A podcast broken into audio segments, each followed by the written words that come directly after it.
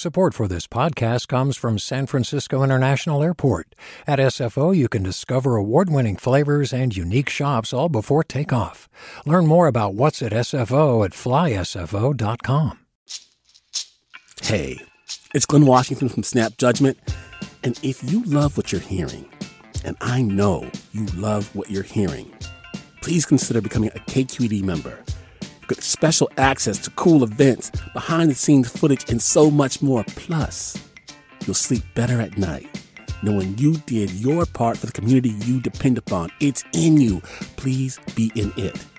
Visit donate.kqed.org slash podcasts to sign up now. That's podcast with an S. Thanks. From KQED.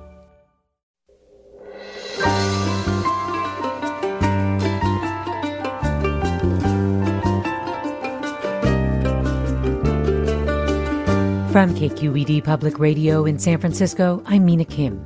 In June of 2018, NBC News and MSNBC correspondent Jacob Soboroff became one of the first journalists allowed entry into Casa Padre, a Texas facility holding more than 1,400 migrant boys who'd been separated from their parents at the U.S. Mexico border. His experience formed the basis of his new book, Separated Inside an American Tragedy, which documents the administration's plans for separation from early 2017. We'll also talk with Soboroff about how the pandemic reveals the administration has never really abandoned the separation policy. Join us on Forum after this news.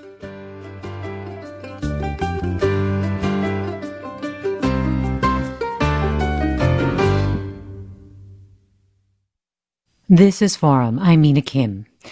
The head of the American Academy of Pediatrics called it government sanctioned child abuse, and Physicians for Human Rights called it torture, the systematic taking of children, including babies, from their migrant parents at the southern border. In his new book, Jacob Soboroff, a correspondent for NBC News and MSNBC, recounts his horror as he saw the Trump administration's family separation policy play out before his eyes. He also shares critical details about how the decision to implement the policy was made. The book is Separated Inside an American Tragedy. Jacob Soboroff, welcome to Forum.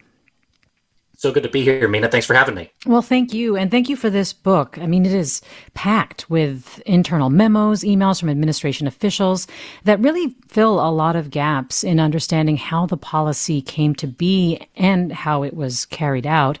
I did, though, want to start by asking you about present day, just how families coming to the border now during the pandemic are being treated. Can you update us? Well, the short version of it is asylum, as we knew it, is virtually non existent. And that is because, under the cover of the coronavirus, the Trump administration uh, has essentially ended the asylum system, uh, summarily expelling migrants and unaccompanied children who come to the border uh, under the cover of public health law. And that's despite the fact that many of those who they are expelling uh, test negative, uh, according to reporting from ProPublica, Lomi Kriel. Um, and Dara Lind uh, for the coronavirus. Uh, and that is just sort of pattern and practice of what we've seen from the Trump administration, using one excuse to justify harsh immigration policies that ultimately doesn't turn out to be the case at all. So, literally, children who come unaccompanied are being immediately expelled and sent and deported. Uh, this is definitely a departure from previous practice. As you say, there is a lawsuit that's been filed. Do you know if that's doing anything to slow this down? Well, the ACLU, which ultimately uh, won the end of the family separation policy and forced the reunification of the thousands of children, which I'm sure we'll talk about and is still ongoing, has filed now finally a class action lawsuit to stop this practice.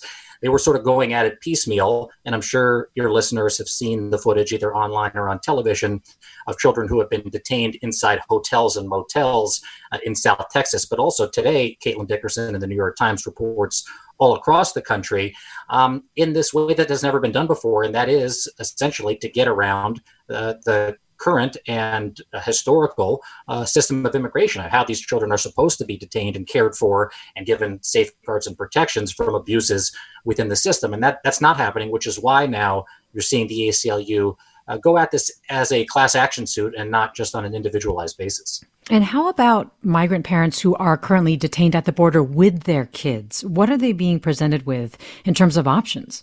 Well, and I, I, say this, you know, as objectively as I can, it is a mess. And that is because you have hundreds of children and parents detained in ICE family detention where coronavirus, uh, you know, not only exists, but is rapidly expanding like it is uh, in other places across the country, particularly with cohort type um, living. And Judge Dolly Gee here in Southern California, the federal judge ordered the release of the children on July 17th, uh, almost a month ago. And those children have not yet been released. They're being detained still with their parents inside ICE detention. When ICE has the discretion, uh, they have historically done uh, this exact thing, which is release them together with their parents so that they can be detained, uh, excuse me, they can be together with their parents outside of ICE detention, uh, awaiting their immigration cases and the adjudication of those cases. But the Trump administration has decided not to do that, forcing this you know, sort of court showdown as um, lawyers will tell you, you know, life literally hangs in the balance for so many of these parents and kids in detention. So they're basically saying stay in detention where the risk of the coronavirus is real, if you want to stay with your kids or release just your kids? That's right. And this is what's called binary choice family separation. Stephen Miller, uh, the minute the family separation policy ended, uh, had um, was emailing about this. It's basically a backup plan, was a backup plan for the Trump administration to force parents to make the choice to either self separate from their children uh, or be detained indefinitely with them. And all of this, all that we're talking about, and you'll see it in the book, is part of the underlying immigration philosophy that the Trump administration um, wanted to enact all along during family separations and even before family separations. And that is to be able to kick out unaccompanied migrant children from this country immediately when they get here, uh, and also to detain parents and children together indefinitely, uh, both um, sort of uh, uh, the next step in the deterrence-based immigration system we've had here in the United States uh, for decades, for, for over 30 years, and that's under Democratic and Republican administrations. So to be able to detain them indefinitely, and of course that's what the judge Jolly G, you're talking about, the California judge is saying is so harmful to kids, but yet uh, how many parents have have decided to to separate from their child? Zero. Zero. Zero have and and why would they right i mean we know at this point you read in the introduction you mentioned in the introduction that we know now that family separation whether forcibly by the government or by choice of a parent for whatever reason um, results in lifelong trauma medically speaking for these children it's why Physicians for Human Rights called what the Trump administration did a systematic campaign of separation uh, torture. They said it meets the United Nations definition of torture. American Academy of, uh, American Academy of Pediatrics said it was government sanctioned uh, child abuse. And while the Trump administration may not now explicitly um, be making that decision for these parents, uh, they are putting them in a situation, any of their lawyers will tell you this, uh, that is forcing them to make that decision, which is an incredibly, extraordinarily traumatic one, one that will have lifelong consequences for the kids. And that's that's according to government officials that I spoke to for the book that told me about this during family separations. Yes, I mean, and why would they really is the key question if they know anything about how the administration handled family separations before. Why would they trust them? And one of the things that is so clear in your book and, and what your book really outlines using these, you know, in some cases, first time seen internal conversations and memos is just how horrifically this plan was conceived and carried out, including with absolutely no real plan for reunifying the kids once they were taken from their parents. Can you just um, step back for us a moment and just remind us how many kids were separated under this policy that, as you show, began being discussed and implemented in a pilot phase in 2017, early 2017, um, and and where we're at in terms of reunifications? Sure. As a matter of fact, in the very earliest days of the Trump administration, you know, they started talking about this. This was something that um, operators, you know, sort of frontline uh, officials within the immigration enforcement system had considered during the Obama administration and never obviously um, carried through with because it was stopped at the very highest levels of the Obama administration. But it went and pretty so, far, right? Oh, in did. the Obama sure administration. Jeh Johnson, Cecilia Munoz, I mean, these were top officials with the ear of President Obama. I mean, they met in the Situation Room about this, and it was dismissed out of hand. Jeh Johnson told me, you know, I just couldn't do that, um, despite the fact that some of these operators that carried over into the Trump administration were saying it would deter people from coming in the midst of a surge of unaccompanied uh, migrant children and families coming to the country. But, you know, obviously, uh, the Obama administration didn't do this. The Trump administration did this in a way that no one had ever conceived of at this scale before without the consequences, you know, with the consequences no one had ever uh, seen before. And to answer your question, at first we thought it was 2,800 or so. And that was the number that was given to us sort of in the heart of zero tolerance, that period from spring into summer uh, 2018. But as the ACLU investigated and the government was made to turn over records in this court case, we learned that there were additional thousand plus separated before zero tolerance was officially put into place. And since the ACLU contends there have been more than a thousand. So the numbers approaching uh, is over 5,000 children taken from their parents by the Trump administration. And with regard to how many have been reunited, that initial first batch, most of those children have been put together with their parents, not without extraordinary challenges. 400 of the parents were deported without their children to their home countries. Um, but for the children before, uh, that's an ongoing process. And that is because the record keeping uh, with this policy was so shoddy. And in fact, in many cases, it was non existent insofar as the systems of the different agencies of government responsible for caring for separated parents and children did not speak to one another. And, and you said there was no plan. There wasn't a plan to reunite. I mean, it wasn't sort of the, the stated goal of why they went forward with this policy. And what I've since learned and talk a lot about in the book is that, you know, I used to say that a lot too. But what what I think I would I would revise, amend now in sort of the way that I look back at it is it wasn't that there wasn't a plan. There was a a furious effort to put one into place so that these records and these systems did speak with each other by career officials who had the best interests of the children at heart. It was the political operatives within the Trump administration that forced this policy through, um, basically ignoring those warnings, warnings that, you know, foreshadowed this trauma that these children are now facing.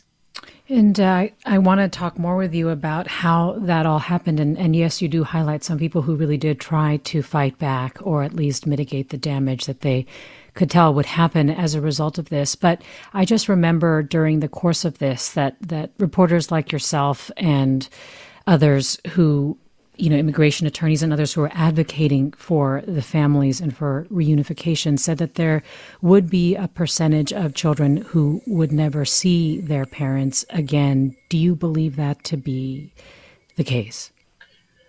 Well, we can never say for sure forever, but we know that there are parents who were deported and chose, as a small number, to um, to not have their child repatriated with them ultimately, and that means that that child is either with a family member or another so-called sponsor deemed appropriate by the U.S. government uh, here in the interior of the United States. So unfortunately, yeah, the, it's it's not a um, it's not a large number comparative to the to the overall number, but the answer is yes.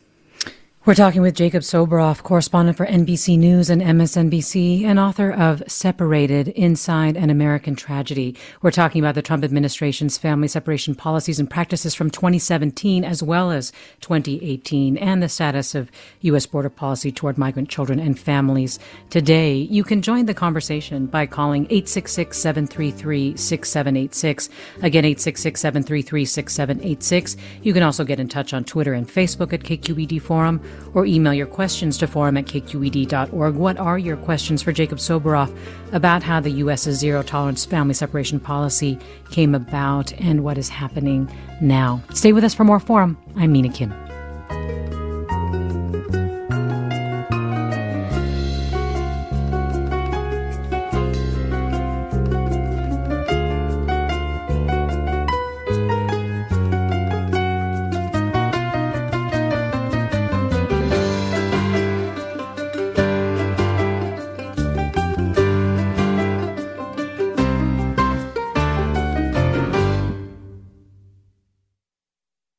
You're listening to Forum. We're talking with Jacob Soboroff, correspondent for NBC News and MSNBC. He's written a new book called Separated Inside an American Tragedy, talking about the Trump administration's family separation policies and its practices. And Jacob Soboroff, so your book begins with you talking about going to Casa Padre, that facility in Texas. Can you remind us what you saw there? That was June of 2018, by the way. Yeah, June 13th, 2018. I will never forget it for the rest of my life. Um, it was a 250,000 square foot former Walmart, as a matter of fact, that been, that had been converted into um, what was ostensibly a shelter for unaccompanied uh, refugee children who came to this country by themselves. But by the time I walked in uh, that evening with nine other journalists who had been invited by the government to see the conditions that separated children were being held in, uh, it was literally overflowing. There was a variance for um, an additional bed in every single room. There were four beds per room. Uh, initially, there were five by the time I walked in. Uh, hundreds of the children, I think maybe around 400 children, were there for no other reason than they were taken from their parents um, systematically when they arrived at the southwest border, and in this case, in the Rio Grande Valley in South Texas. And I walked around. One of the first things uh, an official there said to me was, uh, Please smile at the children. They feel like animals in cages um, being looked at. And the irony was there were no cages in this particular facility, despite the fact that that was sort of the topic of conversation uh, in the media after Jeff Merkley tried to get into that facility uh, just a couple days prior. And and what I saw, you know, was just extraordinarily shocking. Children watching movies, the, the movie Moana specifically, in the former loading dock, doing Tai Chi, um, lining up uh, hundreds at a time in the cafeteria, murals with words from former presidents and President Trump um, painted along the wall. Um, you know, I, wa- I walked out and said what I said to you that I had been inside and I was talking to Chris Hayes live on our air on MSNBC. Um, I've been inside um, a state prison up north by where you are. Uh, I'd been in um, county jails in different places around the country, and and these kids were supposedly in a shelter, but to me they were locked up, and there was no question about it. And it wasn't until actually three or four days later on Father's Day 2018 when I did see children in cages at the mm-hmm. McAllen um, Ursula Border Patrol Central Processing Station and that's where we all got um, the images uh, from the tour I was on, as a matter of fact, of kids under the mylar blankets on concrete floors, uh, supervised by security contractors in a watchtower, and that's that was the epicenter of family separations, according to uh, Katie Waldman, who's now Katie Miller, Stephen Miller's wife, but then was the spokesperson for the Department of Homeland Security. Right, and and you wondered then because these boys were ten to seventeen year olds, um, if where were the zero to 10 year olds hoping right. that there wouldn't be. And then, of course, we started to see the images of the toddlers and, and the babies and the wailing and, and the things that really launched a massive public outcry that caused President Trump to to cave and uh, to sign an executive order in June of uh, 2018 saying that he would no longer separate families. But I guess one of the things that is really shocking about the decision that was made was that you show that administration officials were very aware of um, the the impact potentially of this on families, on children, but also the fact that it was potentially a violation of the Constitution. Can you talk about how you realized this and yet they made that decision anyway? Yeah, I mean, and I, I certainly didn't know this in real time, and that's exactly why I wanted to write the book. I saw what I saw, and the nation saw what what I saw, and other reporters saw, um, but I was left, just like the family I write about, um, with questions about how this possibly could have happened in the United States of America. It's why I called the book, as a matter of fact, separated inside an American tragedy, because that's exactly what this was. I mean, it was perpetrated upon these children and their parents um, by our own government and if this was happening in another nation, we'd all be up in arms, you know, talking about going into these countries and saving these children. Um, couple things on the constitutional aspect of this. Kirstjen Nielsen still to this day denies that there was a family separation policy, which is a an, ex- an extraordinary feat of, ger- verbal gymnastics, as the most general, a generous way I can describe it. Um, she signed the policy into existence and she signed the policy into existence. Option three was the option she chose, and it was recommended to her by her subordinates. The memo's in the book.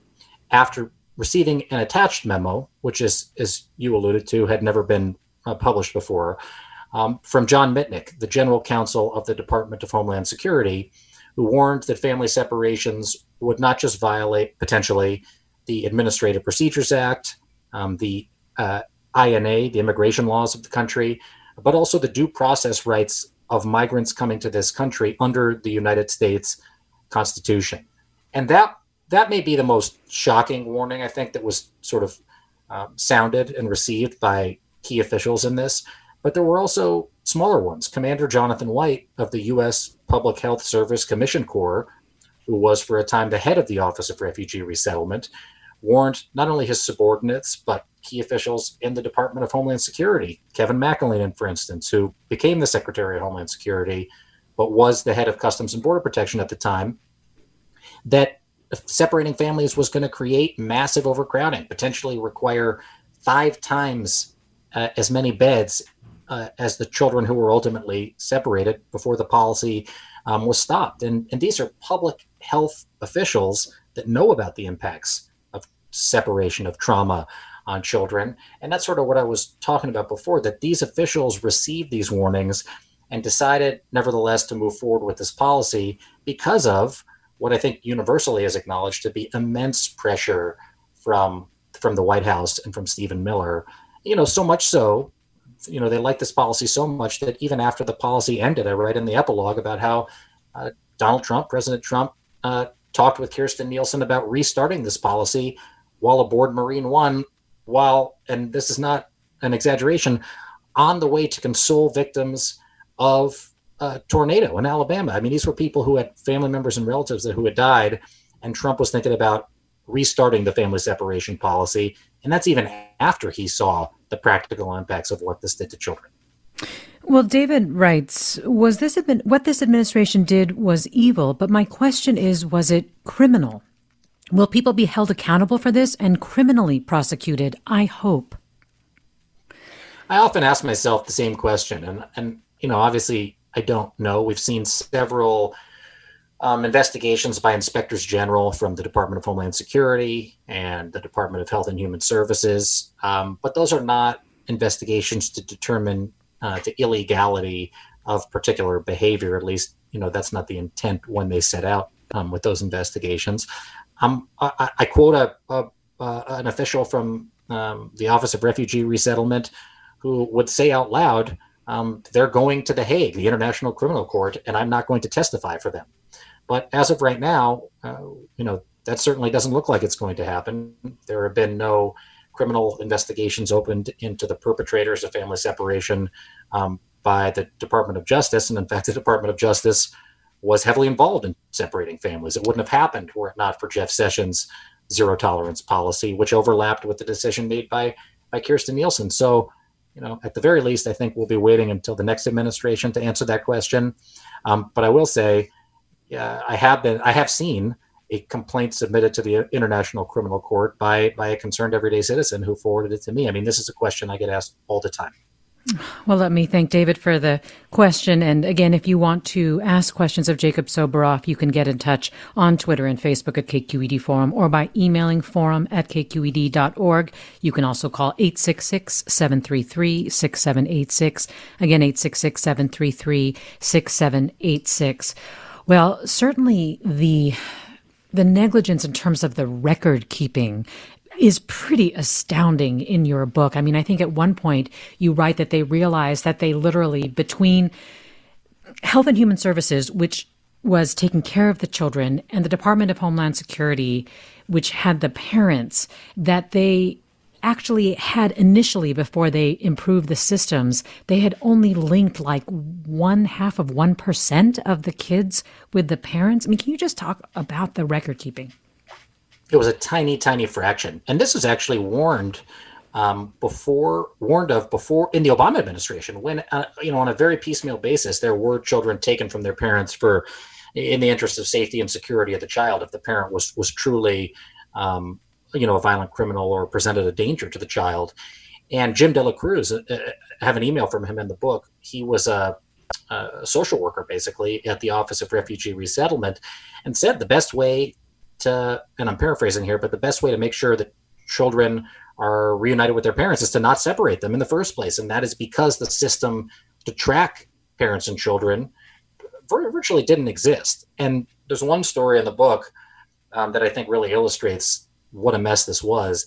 When uh, in April of 2018, Caitlin Dickerson, who I already mentioned from the New York Times, published the number 700 as the number of children who had been pay, uh, taken away um, from their parents, separated by the administration up until that point.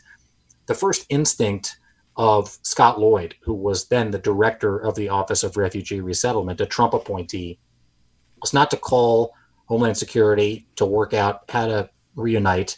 Um, it wasn't to improve record keeping. His first instinct was to get rid of the list. And he subsequently confirmed that since the book's come out, saying he did briefly consider getting rid of the list because he was shocked that it leaked.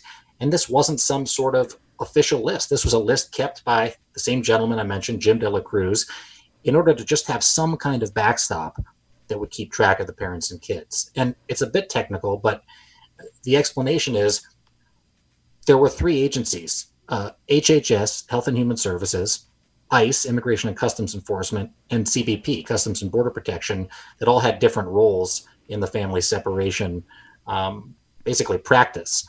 And none of those systems spoke to each other with regard to um, putting parents and children back together because they weren't designed to do that. And so the only backstop was this list that HHS was keeping. Um, and, and, I guess the fact that they didn't speak to each other is made all the more um, extraordinary by the fact that the man responsible for the children, Lloyd, wanted to get rid of the list when when presented with hundreds of children that were you know without their without their parents. And this is how you make the point that using family separations, taking children from their parents as a deterrence mechanism by itself is already horrendous. But to be so negligent in the process, you were talking about how it boggles the mind that the cruelty was so deep, that the cruelty was the point of this policy.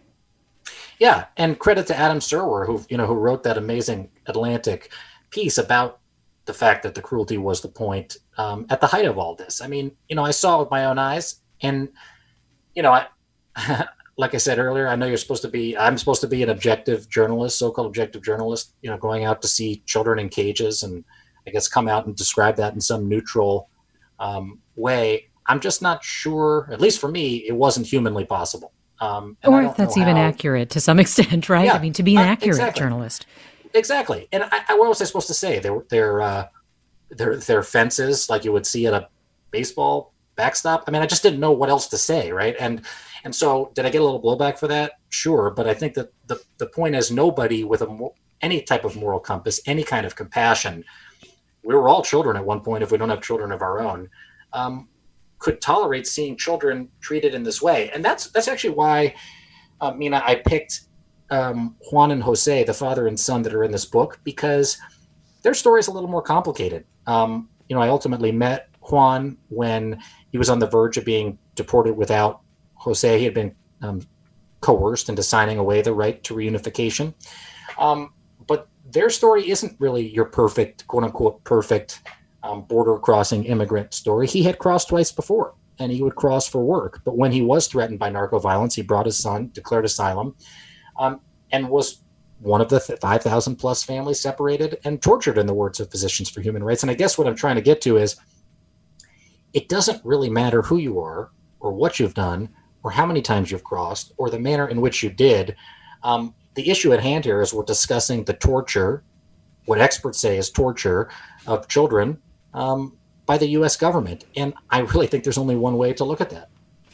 You know, there's this. Um, as I said, there are a lot of internal documents in your book, and there is this incident report that you have as well uh, from a child from Guatemala, and the synopsis is Minor reported that he was separated from his aunt and his six year old cousin. Minor reports that he developed suicidal ideations while detained after the separations. Ideations are active with no plan, no intent, and no HX or no history. And then what you realize when you read this report is that the child is five years old. And so to think about the kind of effect that we have had potentially long term. The other thing that I was really struck by, and, and you've done some of this just now, Jacob Soboroff, is that you write just about your own experience as a journalist. I mean, you talk about how you were preparing to see the kids in Casa Padre. You went to go buy a Gatorade and some dry shampoo because you were, uh, you know, a TV person and you had to be on TV soon. And it's true. And I had to admit it it was this sense of how even you, as somebody who had been covering the border and following these things, really had no idea what you were about to face and, and the extent of what you would soon learn uh, this country had done. And, you know, it makes me wonder how reporting on this and that whole experience has changed you as a journalist. Yeah, it has. Um, it's why I think that there. It's why I think that the criticism um, or I guess the suggestion that maybe I'm not the right person to have covered this story is a fair one, um, because I wasn't prepared to see this, um, but I did just happen to be the guy who who was there, and the reality is my in my brain covering the Trump administration and covering the border was covering whether or not we needed the wall, whether or not drugs were coming across at legal or illegal uh, points of entry, whether or not Trump was right about how many MS 13 members were coming into this country. And I sort of missed, I didn't sort of, I did miss the lead up to family separation. I was working on an hour long Dateline documentary about the border, and it wasn't going to include um, family separations. It's why I was spending so much time at the border and why I found myself with the access to enter these. Um, with the access to enter these facilities. And credit, by the way, to people like my colleague Julia Ainsley or Lomi Kriel at the Houston Chronicle, now at ProPublica, or Caitlin Dickerson at the Times, who who did cover this extensively, did see this coming. Immigration activists and NGOs who had warned about this potentially coming um, for years, even in back into the Obama administration. And what what I've learned from this, um, a couple things, but most importantly, that the reason that this was able to happen was because of our decades long system built by Democrats and Republicans um, what the Clinton administration did in 94 with prevention through deterrence, the official Border Patrol strategy, the expansion uh, of the Border Patrol by the Bush administration after the creation of DHS, the Obama administration deporting more people ever than any other administration. I mean, the immigration enforcement system was built up to a point where this was the um, natural is not the right word, uh, the the next step. I mean, the most cruel next step they could take in order to scare people away. And I didn't see it coming. I should have seen it coming, but I wanted to be honest about that in the book so that people who were in the same position that I was um, could perhaps have something to relate to and and and and maybe understand this better when we get to the next phase of whatever this is. Hmm. Jacob Soboroff is a correspondent for NBC News MNS and MSNBC were talking about his book Separated Inside an American Tragedy about the Trump administration's family separation policy. We'll have more with Soboroff after the break and with you, our listeners, so stay with us. I'm Mina Kim. This is Forum.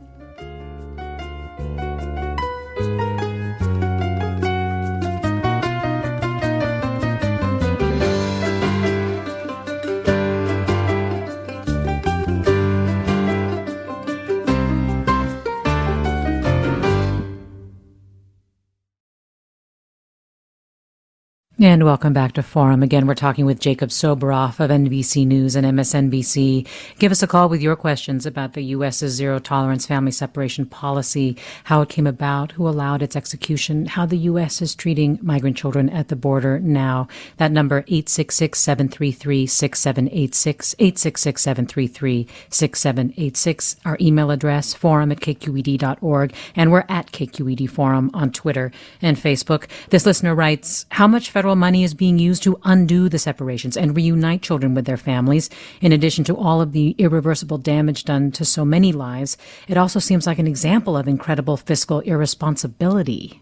Jacob Soboroff. An extraordinary amount of money. You know, and frankly, I don't actually know the, the total, but what I do know is thousands and thousands of, of human hours have been spent trying to track down uh, and reunite the over 5,400 children who were taken away from their parents. And I'm not talking about simply sitting at the computer and looking through records. We're talking about, and this has been well documented actually by my colleague Antonia Hilton, who uh, is now at NBC News but was previously at Vice, unreachable parents and parents where they could literally could not track them down, get them to pick up the phone. Uh, and you have NGOs on the ground in Central America going door to door looking for separated parents. And that's work that's continuing to this day. And uh, in terms of this question from this listener about how to help undo some of the damage, uh, I learned just the other day that uh, that in November that there was a requirement that the federal government provide mental health counseling um, yes. as a result of a judge's ruling, and to at least those you know, two thousand plus parents that that we know of between the time that the zero tolerance policy was implemented and then it was reversed with the executive order from May uh, to July. And so that amounted to some 2,300 parents. I'm hearing that only 55 or so have, have received the counseling. Is that unbelievable? You know, it's that that's tech, uh, the I think the case is Miss JP is the ruling, um, and um, I was just talking actually the other day to a uh, a woman who works in this immigration um, activism space, and she sent me the flyer for how people can who were separated from the Trump administration can actually get access to these counseling sessions. And I sent it to Juan and Jose, uh, the, the father and son in the book. And I had asked him if he knew anything about this. I mean, obviously, there's one thing that's particularly terrifying, which we've seen play out with all kinds of government services, policing, et cetera, you know, these are undocumented families in the United States. And I think that there's a lot of fear that getting back in touch with the government in some way that separated you from your child is going to have some other disastrous disastrous effect.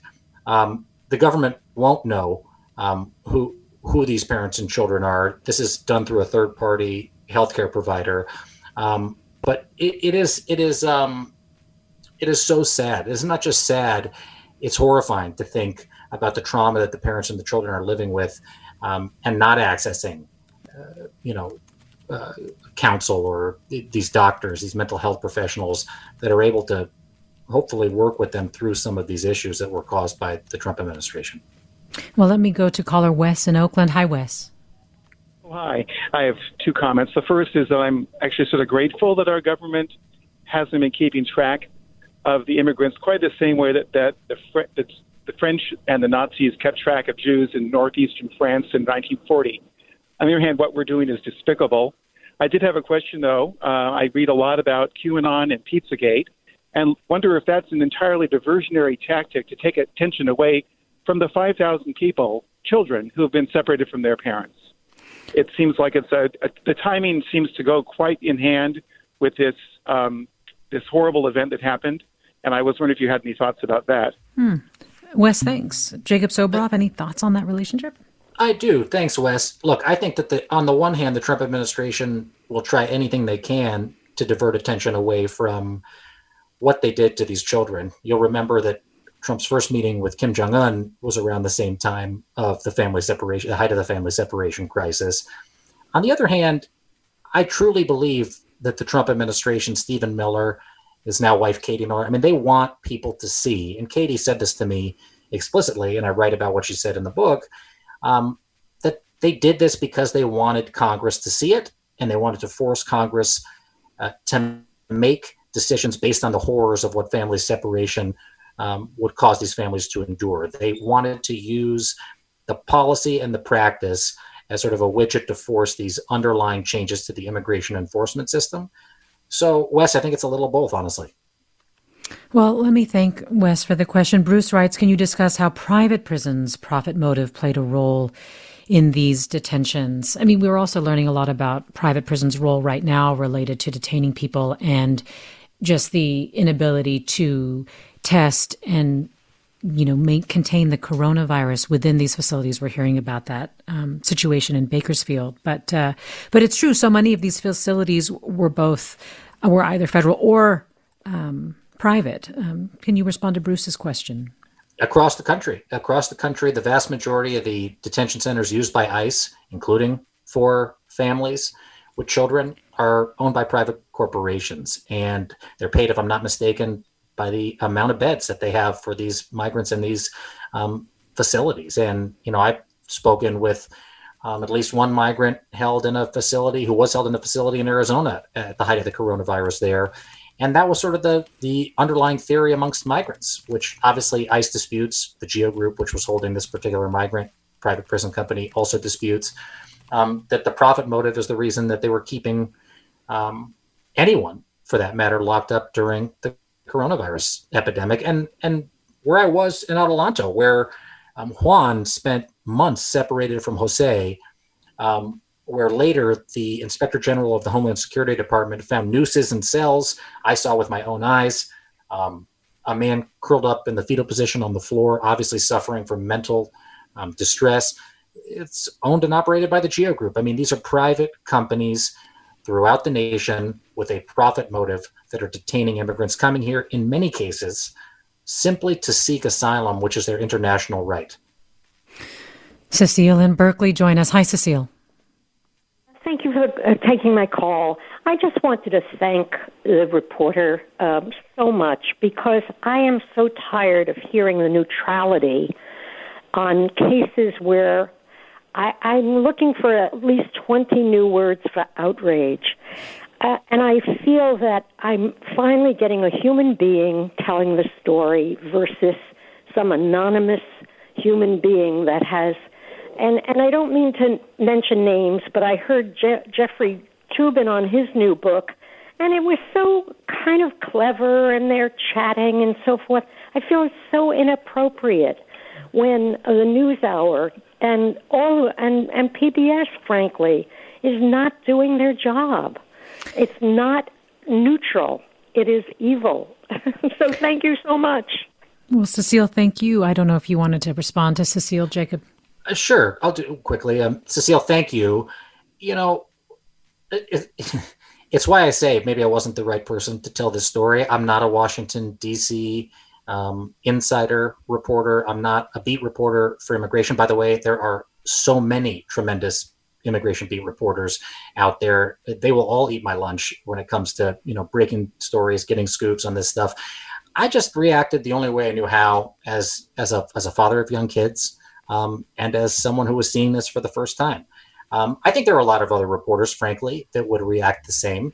I just happened to be in this position, and it was the only thing um, that I knew how to do, and, and that's why I did it. So thank you. And let me go to Kathleen and Martinez. Hi, Kathleen. Hi, good morning. Thank you so much for your work and for this program. Could you please explain to me why criminal charges are not brought against these individuals who actually implement or do these illegal orders? To me, it is such kidnapping. I bring in a pair of shoes in to get them repaired, and I get a receipt. No, one of these parents got a receipt for one of their children, so they can't be matched up. It seems absolutely criminal to me. Um, anyway, thank you. Kathleen, thank you. Thank you. Kathleen, what I'll say is, uh, you know, I, I, mentioned this a little bit earlier, but in terms of criminal charges, I do want to say there have certainly, you know, over the course of the past, I, I mean, even this year, I just saw a couple days ago, uh, border agents ch- charged with crimes uh, by the U.S. government. This one in particular was for um, being a part of a narco trafficking operation. This, you know, we've seen and by the way, I've met many good Border Patrol agents. I met Border Patrol agents during family separation who told me they were strained and struggling and stressed and they didn't like what they were seeing with their own eyes. But we've also seen the Facebook groups with the racist, misogynistic, xenophobic language from Border Patrol agents.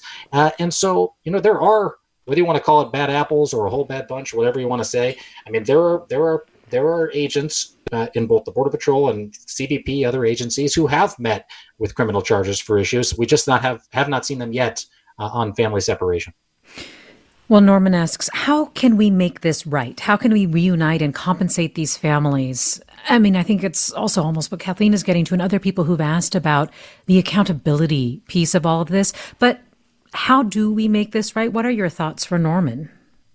Well, I mean, it's a very, very difficult conversation to have. What do you do to someone who was irreparably traumatized by the US government? It's a conversation that we have around slavery. It's a conversation we've had around Japanese internment. Um, it's a conversation we've had around Native American genocide. It's a conversation we must have around family separation. And I think this access to mental health care is one start. Um, but I don't see how that could possibly be uh, the end of it. You've got, um, ten, you know, thousands, thousands, just 5,000 children, right? 5,400 children, thousands, maybe twice as many parents um, that are going through this and the government um, at this point has only offered mental health care because they've been compelled to do so by the government. Well, by the courts, I should say. By the courts, yes. And Namiko writes, choosing to leave one's country of origin behind along with our language, culture, and families isn't an easy choice, and fair to say not warranted of this attack against humanity and our basic human values, regardless of legal status. Jacob Soboroff, you touched on this earlier, but in, in how, you know, decades before, so many administrations, Democrat and Republican alike, have really embraced this deterrence policy, this prevention through deterrence in terms of immigration.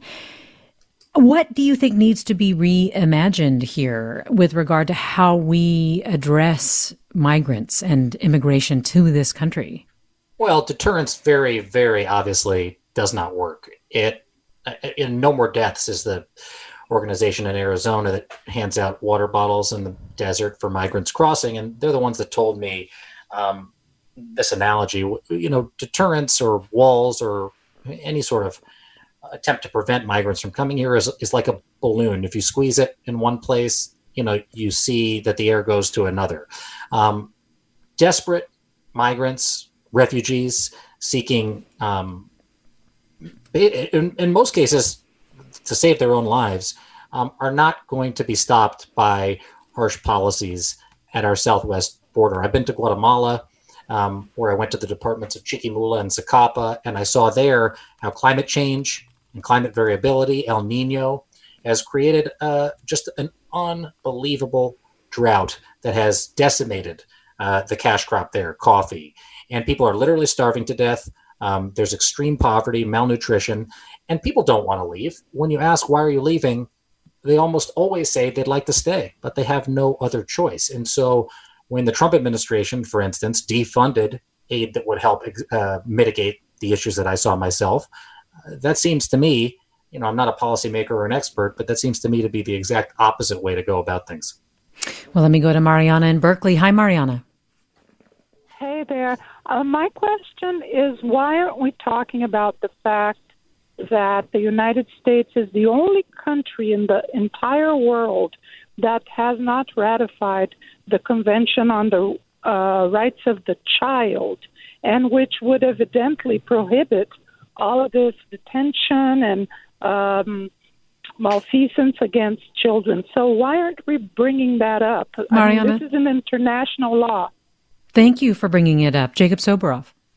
Well, I think that that's now on the plate of a potential Biden administration, and I think a lot of people are looking very closely at Joe Biden and Senator Harris about how they're going to approach immigration differently. I can tell you right now, there are not a lot of fans in the immigration activist community of the Obama Biden administration, not only because of the deportations, but because the Obama administration built the facilities with the cages that I saw the separated children in. They, they certainly didn't separate the children and place them into those cages, but they're the ones that built those detention centers. They're the ones that pursued family detention centers in the United States uh, of America. And so at this point, and Molly O'Toole from the LA Times, uh, to give her a shout out, wrote a great article this morning um, that I was reading about how the Biden administration, if there is one, is not only faced with undoing what the Trump administration did, um, but figuring out how to fix a system that was very broken uh, during Vice President Biden's time in office.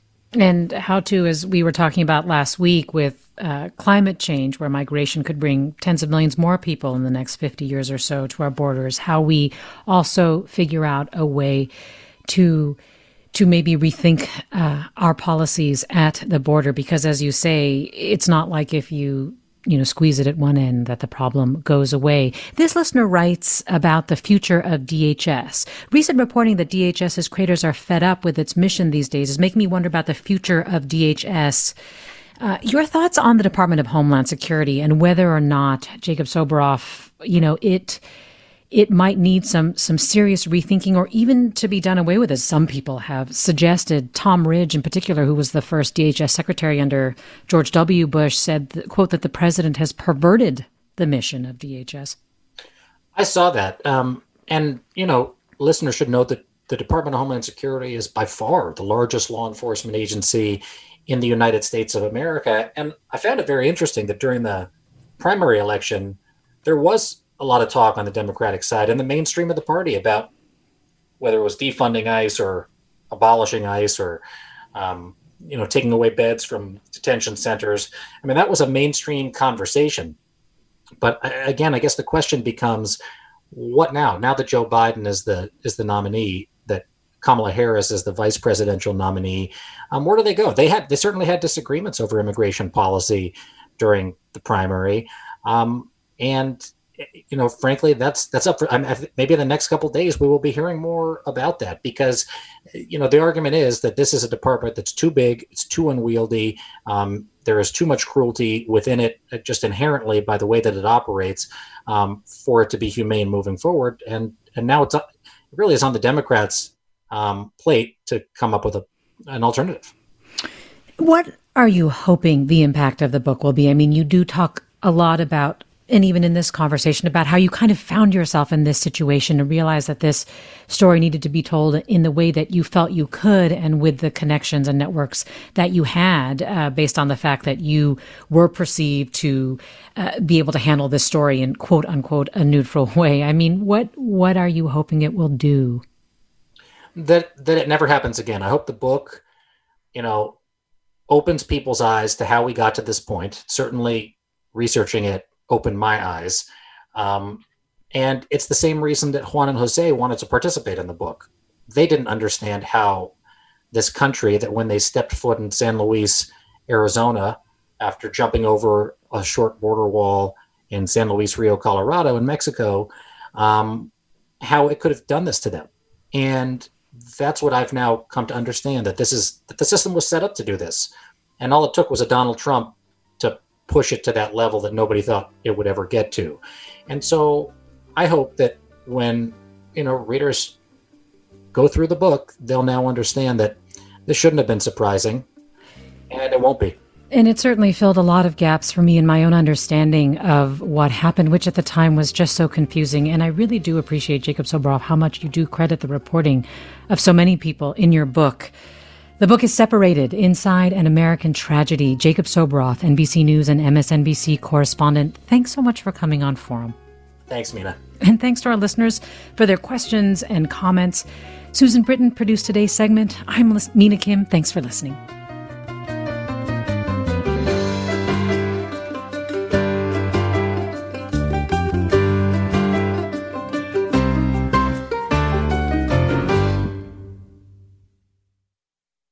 Funds for the production of Forum are provided by the members of KQED Public Radio and the Germanacos Foundation and the Generosity Foundation.